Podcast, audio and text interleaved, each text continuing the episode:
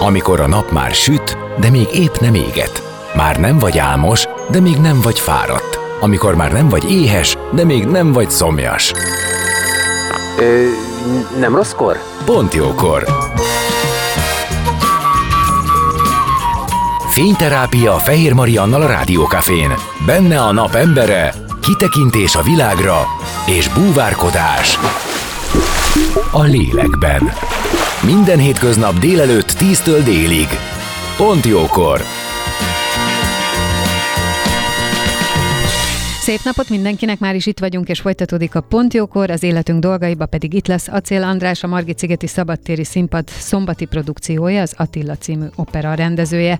Attila Hun király legendák ködébe vesző misztikus alakját számos, ma már megfejthetetlen titok kövezi, és története állandó ikletforrás az utókor alkotói számára.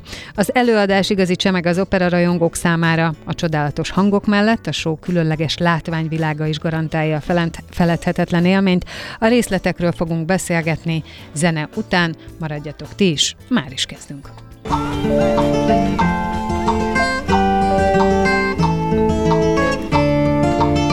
Beszélgessünk az életünk dolgairól, mert annak van értelme. Színház, zene, életstílus, kitekintés a világra és búvárkodás. A lélekben. Pont jókor! Fehér Mariannal a Rádiókafén.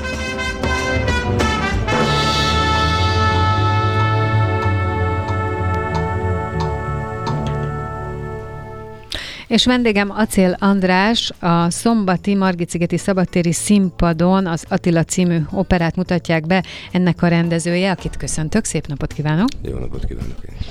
És hát, hogyha minden jól megy, és az időjárás is kegyes, ugye akkor ez augusztus 12-én este lesz, de én most úgy láttam az előrejelzésekből, hogy nem lesz probléma, tehát valószínűleg nem tudja majd elmosni egy vihar, ami már csak azért is jó, mert hogy gondolom hosszan készültek rá, az azzal együtt, hogy tavaly már belet mutatva ugyanígy az ön rendezésében. De hát attól függetlenül gondolom minden évben van valami, ami újat hoz.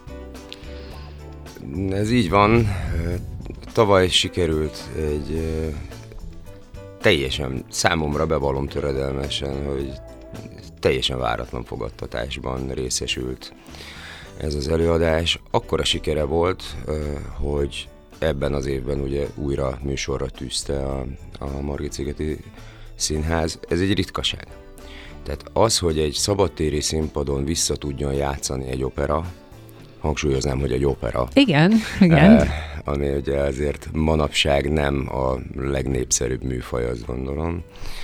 Ez, ez egy nagyon nagy dolog és ez köszönhető volt annak a különleges látványvilágnak, amit Bán Teodóra igazgatóasszony kitalált és megrendelt, illetve hát nagyon nagy szerepe volt azoknak a nagyon komoly személyiségeknek, akik ezt az előadást elővezették, előadták, azoknak az énekes, illetve zenész művészeknek, akiknek köszönhető volt ez a, ez a hatalmas siker.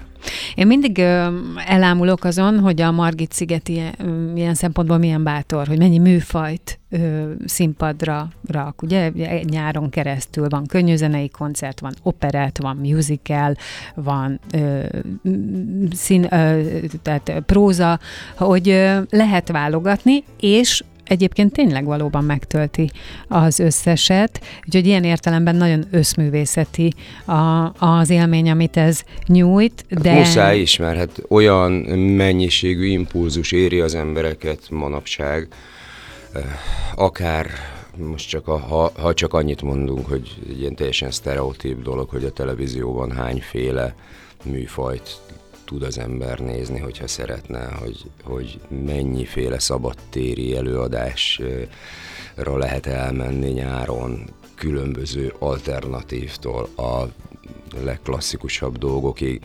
Muszáj, hogy egy ekkora szervezet, mint a Margit-szigeti Színház, amelyik ugye Magyarország legnagyobb szabadtéri színpadát birtokolja, amilyen széles palettát fel tud mutatni, olyat mutasson. És közben pedig azt gondolom, hogy nagyon ki kell találni, hogy egy ekkora színpadon hogyan lehet megrendezni úgy egy darabot, vagy bemutatni úgy egy darabot, hogy semmi ne sérüljön. Tehát, hogy épp úgy jelentős legyen a színészi játék, az ének, a zene hangzása, és emellé azért a látvány már nagyon fontos, a háttér háttérben futó látvány és a táncosok. Szóval nagyon sok összetevős. Gondolom egy rendező erről tud mesélni, hogy hogyan is néz ki, néz ki egy ilyen koncepció összerakása. Biztos, hogy nagyon sokat tud mesélni, de azt gondolom, hogy ez az adásidő erre talán nem is elegendő, főleg, hogyha ha egy picit szélesebb témakört szeretnénk majd érinteni a, a mai beszélgetésben az biztos, hogy nagyon-nagyon kom- komoly kompromisszumokat uh-huh. igényel egy szabadtéri előadás.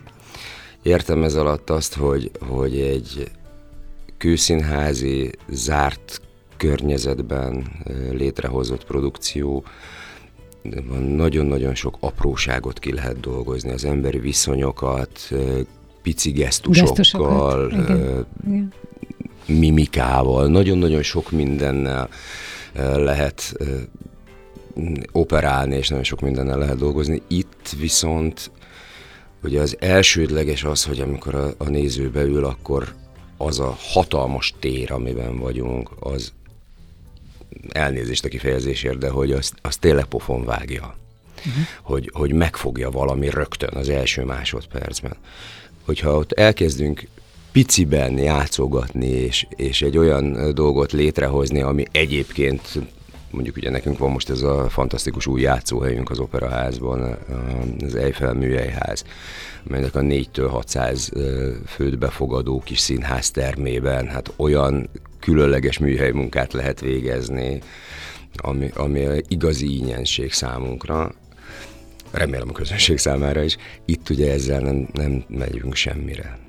Tehát itt minden föl van nagyítva, és nagyon-nagyon fontos az, hogy, hogy az egésznek a, a látványvilága az tényleg meghatározó legyen.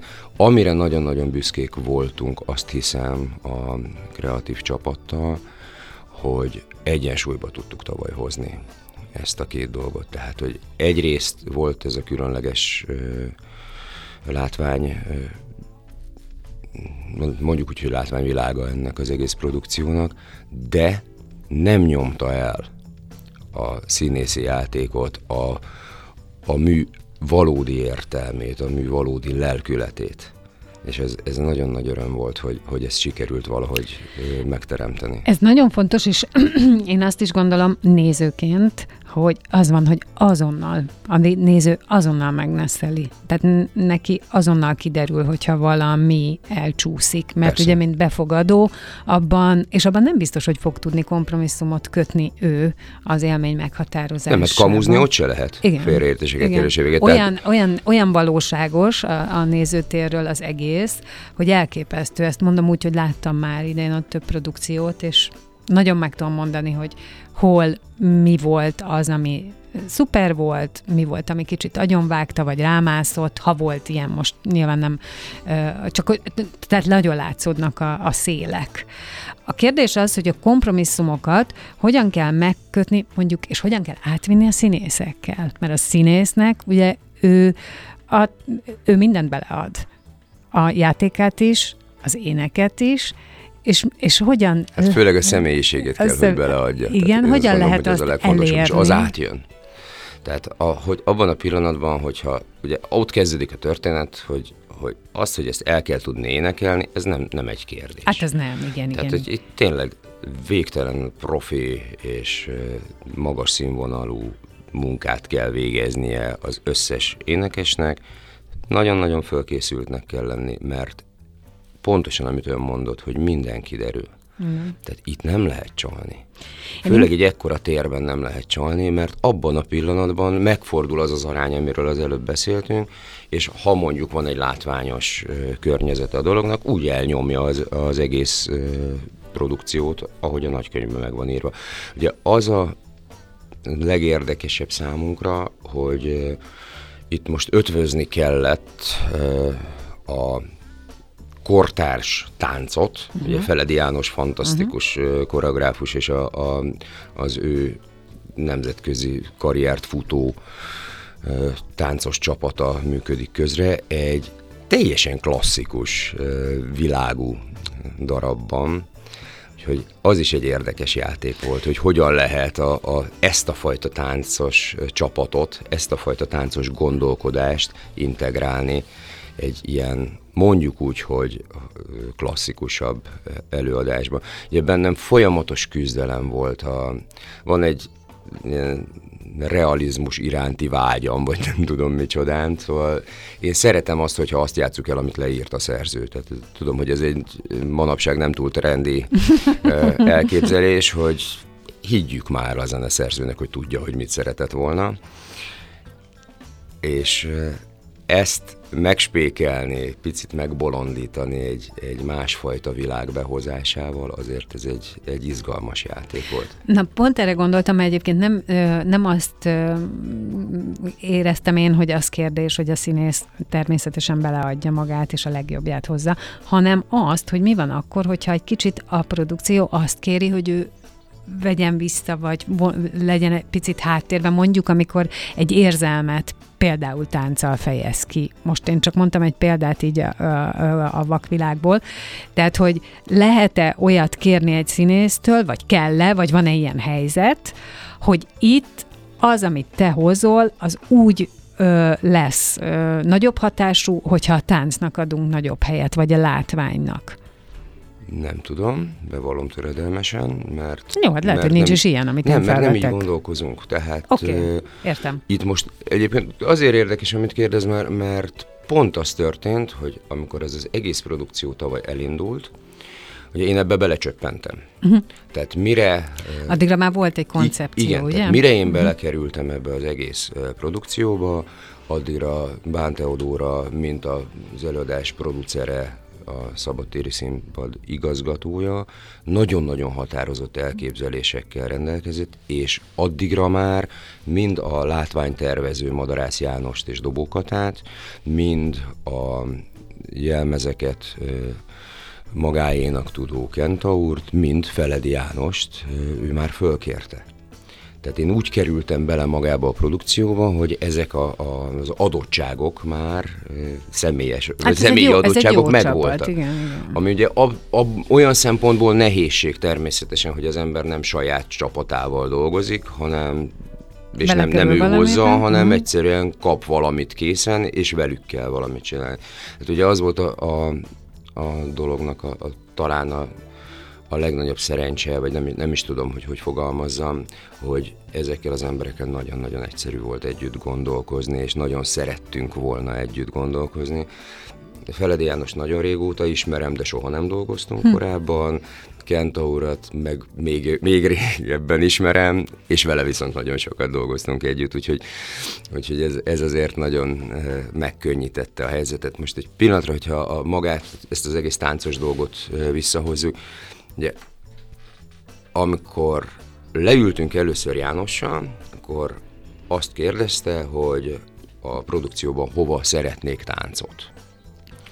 És akkor mondtam, hogy ismerve a darabot, a kottát, az egyebet, hogy hol tudom elképzelni, hogy, hogy majd a táncosok megjelennek. Ugye Teodórának az volt a, az alapvető koncepciója ebben a dologban, hogy a táncosok ebben a helyzetben Attila lelkét képviselik, vagy jelenítik igen, meg igen, valahogy. Igen. Ezért is uh, ilyen szürreális figurák, hogyha majd valaki eljön megnézni az előadást, akkor látja, hogy, hogy Kentaur abszolút klasszikus jelmezei között megjelennek ezek a teljesen elvont, furcsa uh, tört fehér ruhás, ilyen nagyon-nagyon érdekes kivetülés, kis igen. figurák, tehát ez valóban Attila lelkének a, a megjelenítése mindig az ő színpadra lépésük.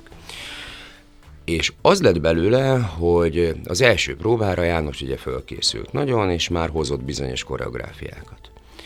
És egy részük illusztratív volt egy picit. Tehát ezt most úgy értse, hogy ő arra a zenére, amit hallott, ő is nagyon-nagyon megismerte a darabot, a történetet, magát, a mű történetét, a különböző lelki és gondolati összefüggéseket, de ettől függetlenül ő egy nagyon-nagyon esztétikus, nagyon izgalmas kortárs táncot hozott az első próbákra.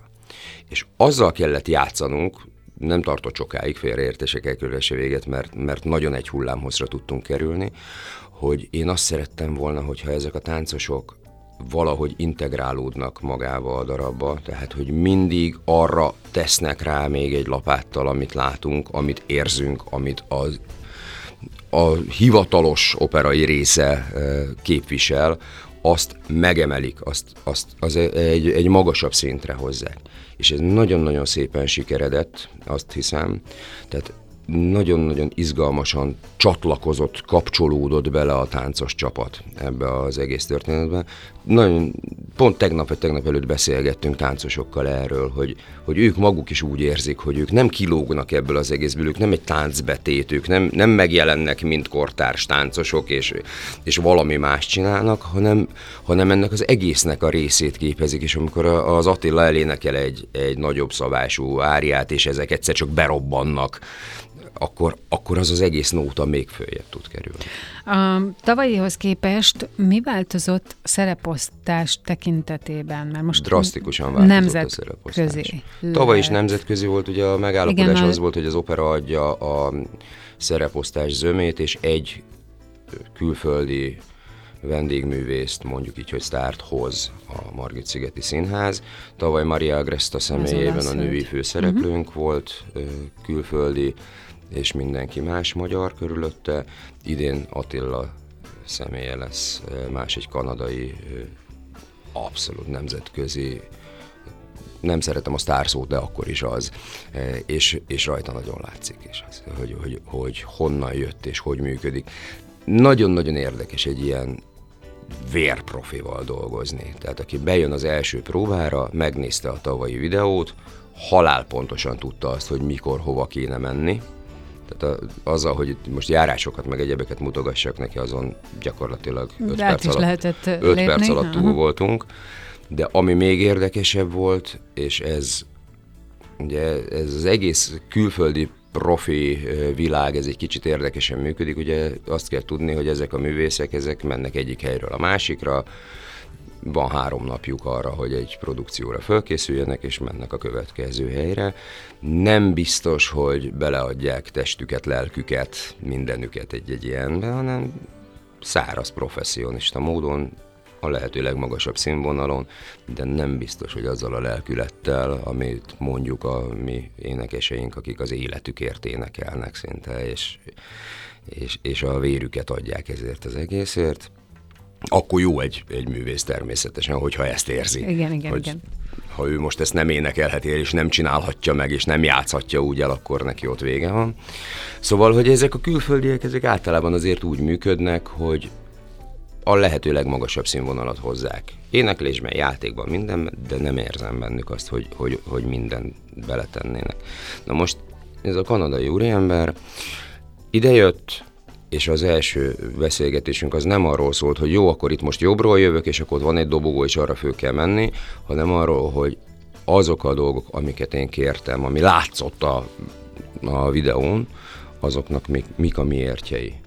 És az volt az érdekes, hogy ő ezt szinte teljes mértékben megfejtette a felvétel alapján, hogy mi miért történik. Talán ez azért is volt, mert igyekeztem nagyon-nagyon logikusan követve a szövegkönyvet és a, a, a zenei szövetet, és Verdi zseniális, már akkor, 1846-ban vagy hányban is már tökéletes dramaturgiai érzékét követve színpadra állítani ezt az egészet, de amit, ami tényleg számomra csodálatos volt az, hogy ahogy John idejött, és, és azt mondta, hogy oké, okay, akkor ez a, az, hogy most beleszúram a kardot a, a trón előtti placba, az azért van, mert ott lezárom a valamit, ugye?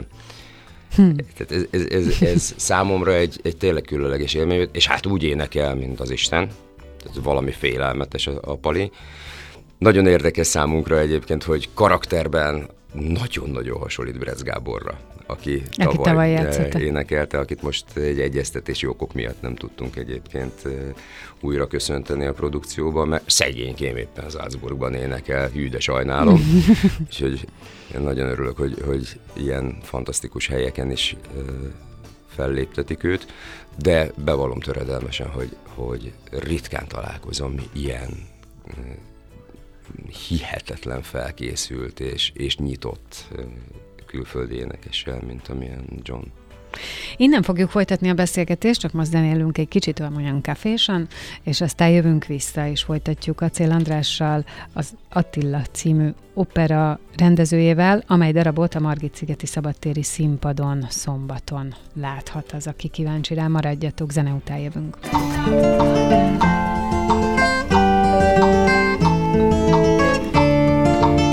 Beszélgessünk az életünk dolgairól, mert annak van értelme.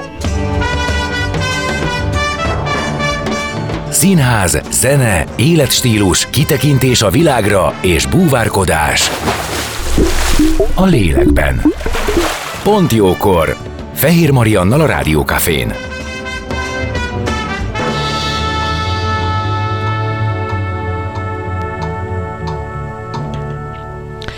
És vendégem Acél András. Szombaton a Margit Szigeti Szabadtéri Színpadon látható az Attila című opera, ennek a rendezője, illetve hát ebben a minőségében beszélgetünk most.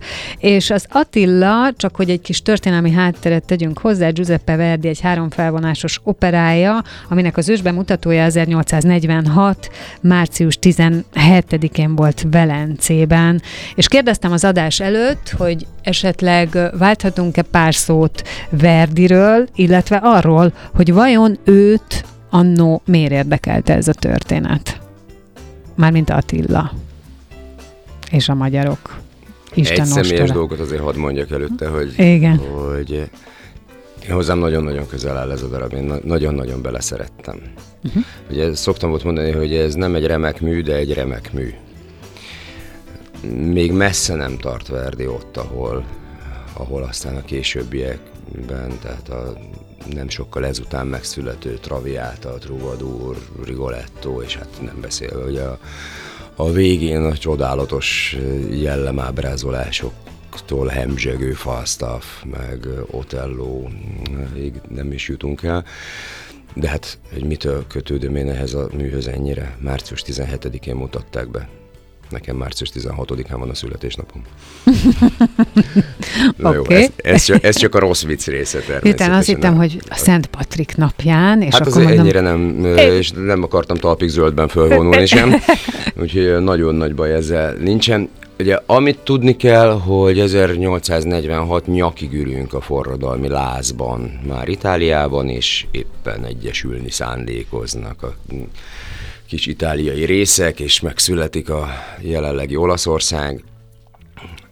Forradalmi lázban ég az egész világ gyakorlatilag, vagy egész Európa, és akkor egy olyan figura, aki mármint Odabelláról beszélek, a, a, a női főszereplő, aki kicsiként, elesettként, megalázottként, ugye kinyírják az egész családját, ott van egy szám magában, hadifogolyként a hatalmas nagy fejedelem táborában, ő mégiscsak legyőzi a, a nagy királyt.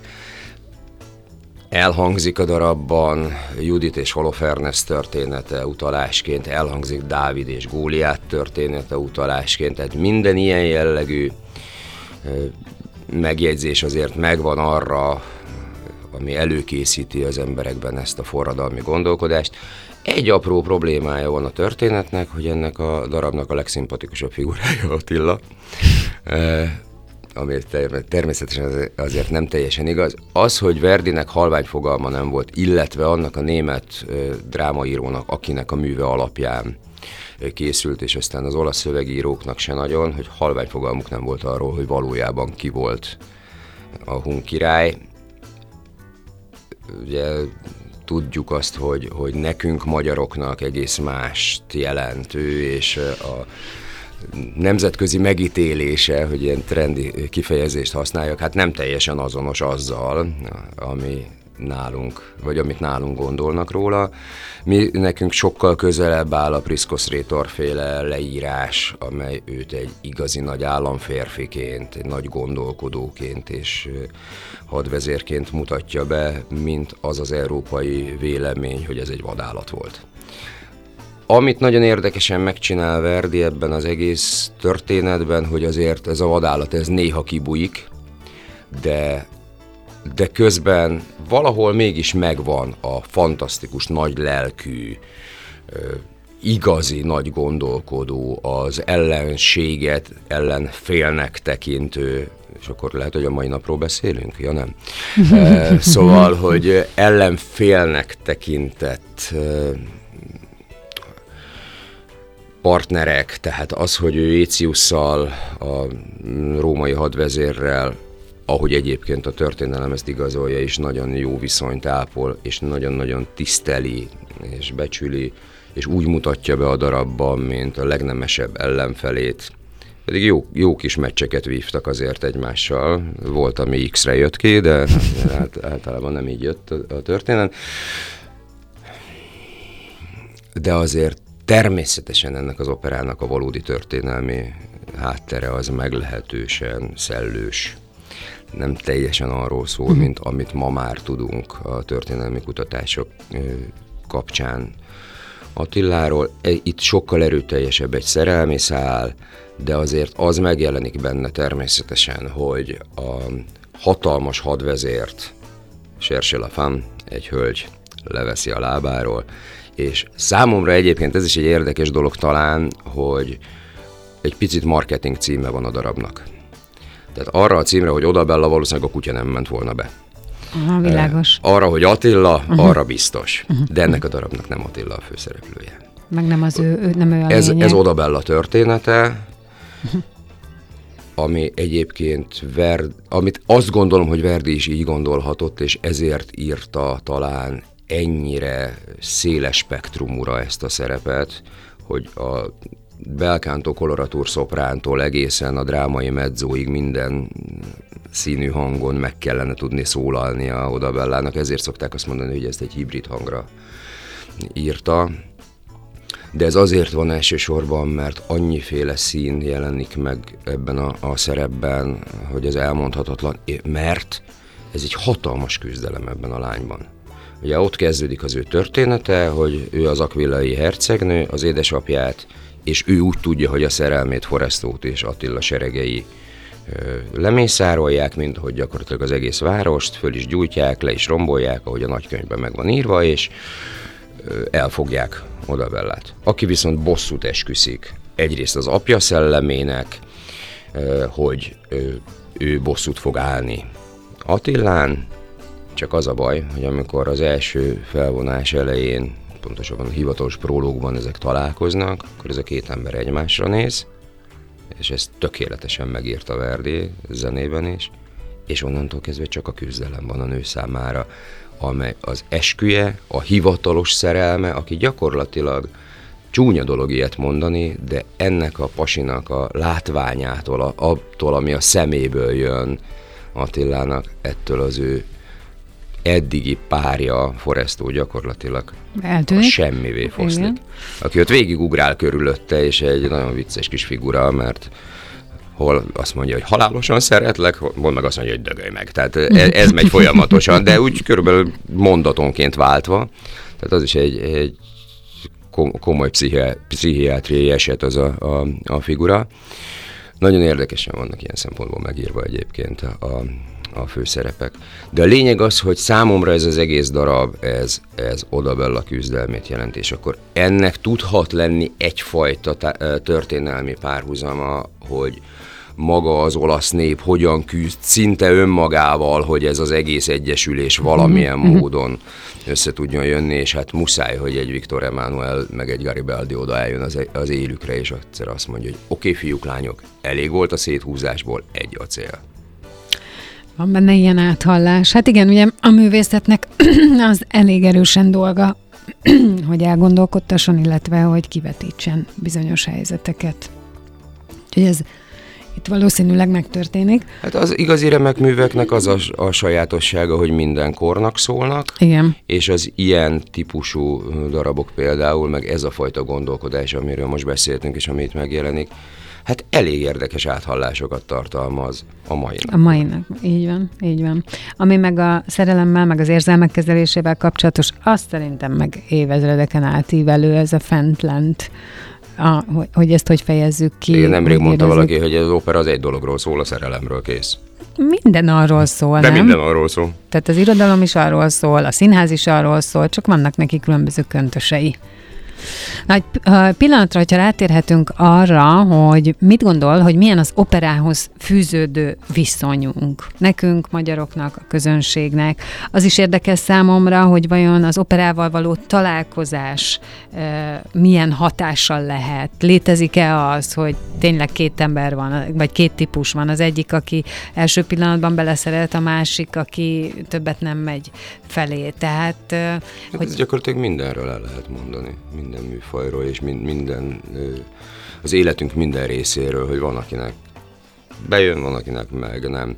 Ugye én elég komoly handicappel indulok ebben a történetben, mert már az édesanyám hasában egyértelmű volt, hogy valami zenészféle leszek, és bármit csináltam az életemben valahogy mindig egy irányba vitt a zenés színház irányába. Azt gondolom, hogy nem is nagyon értek máshoz. Ahhoz talán egy icipicit most már, mert fantasztikus mestereim voltak. Igazság szerint ezt, ezt nagyon sokszor kérdezik, és nagyon sokszor fölmerül beszélgetésekben ez, ez az operához való viszony. Nem nagyon tudok vele mit kezdeni. Ugyanis nekem a véremben van. Tehát belém van kódolva, vagy én ezt szeretem. Nagyon sokat járunk vidékre gyerekekhez.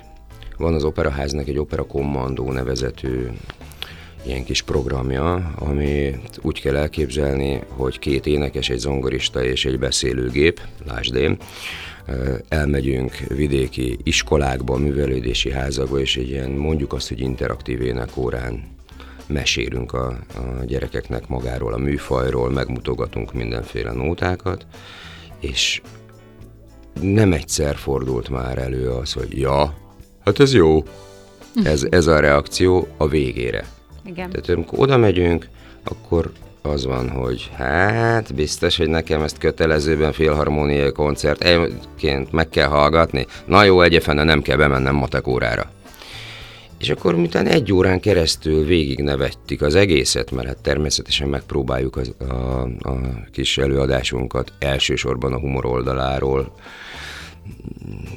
a gyerekek felé vinni, és közben meg mutogatunk nagyon-nagyon ismert és népszerű nótákat, és egyszer csak rájönnek arra, most nagyon-nagyon banális példa, de akkor is erre fut ki a, a történet, hogy megmutatjuk nekik a La Donna e Mobile című ária részletét. Mi ez? Ja, hát a pizza reklám. És akkor kiderül, vagy a, a, hát ha nagyobbak vannak, akkor a végzett hatalmanyitány, ami a Stella Artois sörnek a, a, a reklámja, vagy a, Tényleg mennyi van? ugye a virágduett a Lakméból, ami nem is tudom, hogy minek volt a reklámzenéje, uram bocsá, a Krepto WC papírnak volt a reklámja, a Traviata, a cigánykórusa, nagyon sokszor el, előfordul, hát most is a falfestéktől kezdve, nem tudom, mi, mi mindenre használják. Tehát magyarul az opera ott van az emberek mindennapi életében. És én ezt próbálom mindig elmagyarázni a gyerekeknek is, hogy a hétköznapjaink része. Tehát attól, hogy te otthonról azt hozod, hogy opera, jaj, fúj, attól az még nem biztos, hogy így van, mert ha ezt meghallgatod ezt a zenét, és azt mondod, ja, ez nekem tetszik, akkor már jók vagyunk. A másik példa ide, és úgyis most kapcsolódhat ahhoz, hogy kezdődik a Sziget Fesztivál. Az Operaház 7 éven keresztül volt kint a Szigeten.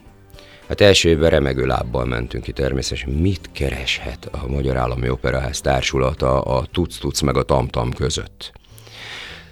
És gyakorlatilag rockkoncertnyi sikerünk volt, 7 éven keresztül, olyannyira, hogy a második évben egy internetes szavazás a nagy színpaddal szemben az opera sátrat hozta ki a legsikeresebb színpadnak. Döbbenetes volt egyébként, Igen. 300 fő sátorban 500 ember kint Igen, a, az úton elképesztő. előtte, és üvöltöttek. És oda jött hozzám egy pasas, és mondta, hogy ez az opera, hát ez nekem tetszik. Másik, egy biztonsági őr egész konkrétan, oda jött, és azt mondja, hogy hát figyelj, engem gyerekkoromban elcipeltek az operába a szüleim, és azt hiszem, hogy itt volt a lényeg, láttam valami borzalmat, és én azt mondtam, hogy soha az életbe be nem teszem a láb. De ha ez ilyen tud lenni, hol lehet jegyet kapni? Tudom, hogy nagyon nem kell messzire menni, ide hoztunk egy ilyen árus, árusító bódét, oda mész és ott megveszed. Na igen, Tehát, hát hogy, hogy ez egy egyszerűen, nagyon, ez a találkozás nem mindegy, persze, illetve lehet az, szólni az emberekhez igen. ezzel a műfajjal, mert, mert ennél színesebb, érdekesebb, szívbe markolóbb és közben felemelőbb nem nagyon van, legalábbis az én számomra. Hát szombaton a Margit szigeti szabadtéri színpadon az Attila című opera lesz látható. Önnek pedig nagyon köszönöm, hogy itt volt, és hogy beszélgethettünk erről az egészről. Én pedig nagyon szépen köszönöm a meghívást. Annyit ígérhetek mindenkinek, aki eljön, hogy vagy legalábbis nagyon remélem, hogy így fogják érezni, a klasszikus operát, vagy egyetlen a klasszikus műfajokat szeretőknek, illetve a kortárs, modern dolgokat szeretőknek is élményt jelenthet ez az előadás. Acél András rendező volt a vendégem itt a Pontjókorban, most pedig véget ért a mai adás. Én holnap 10 órakor jövök friss adással újra, addig is maradjatok itt. Érezzétek jól magatokat, szép napot mindenkinek!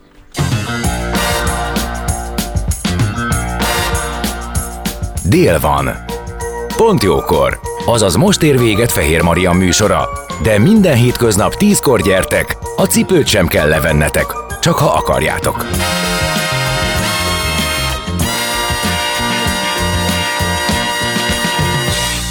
Az elhangzott műsorszám termék megjelenítést tartalmazott.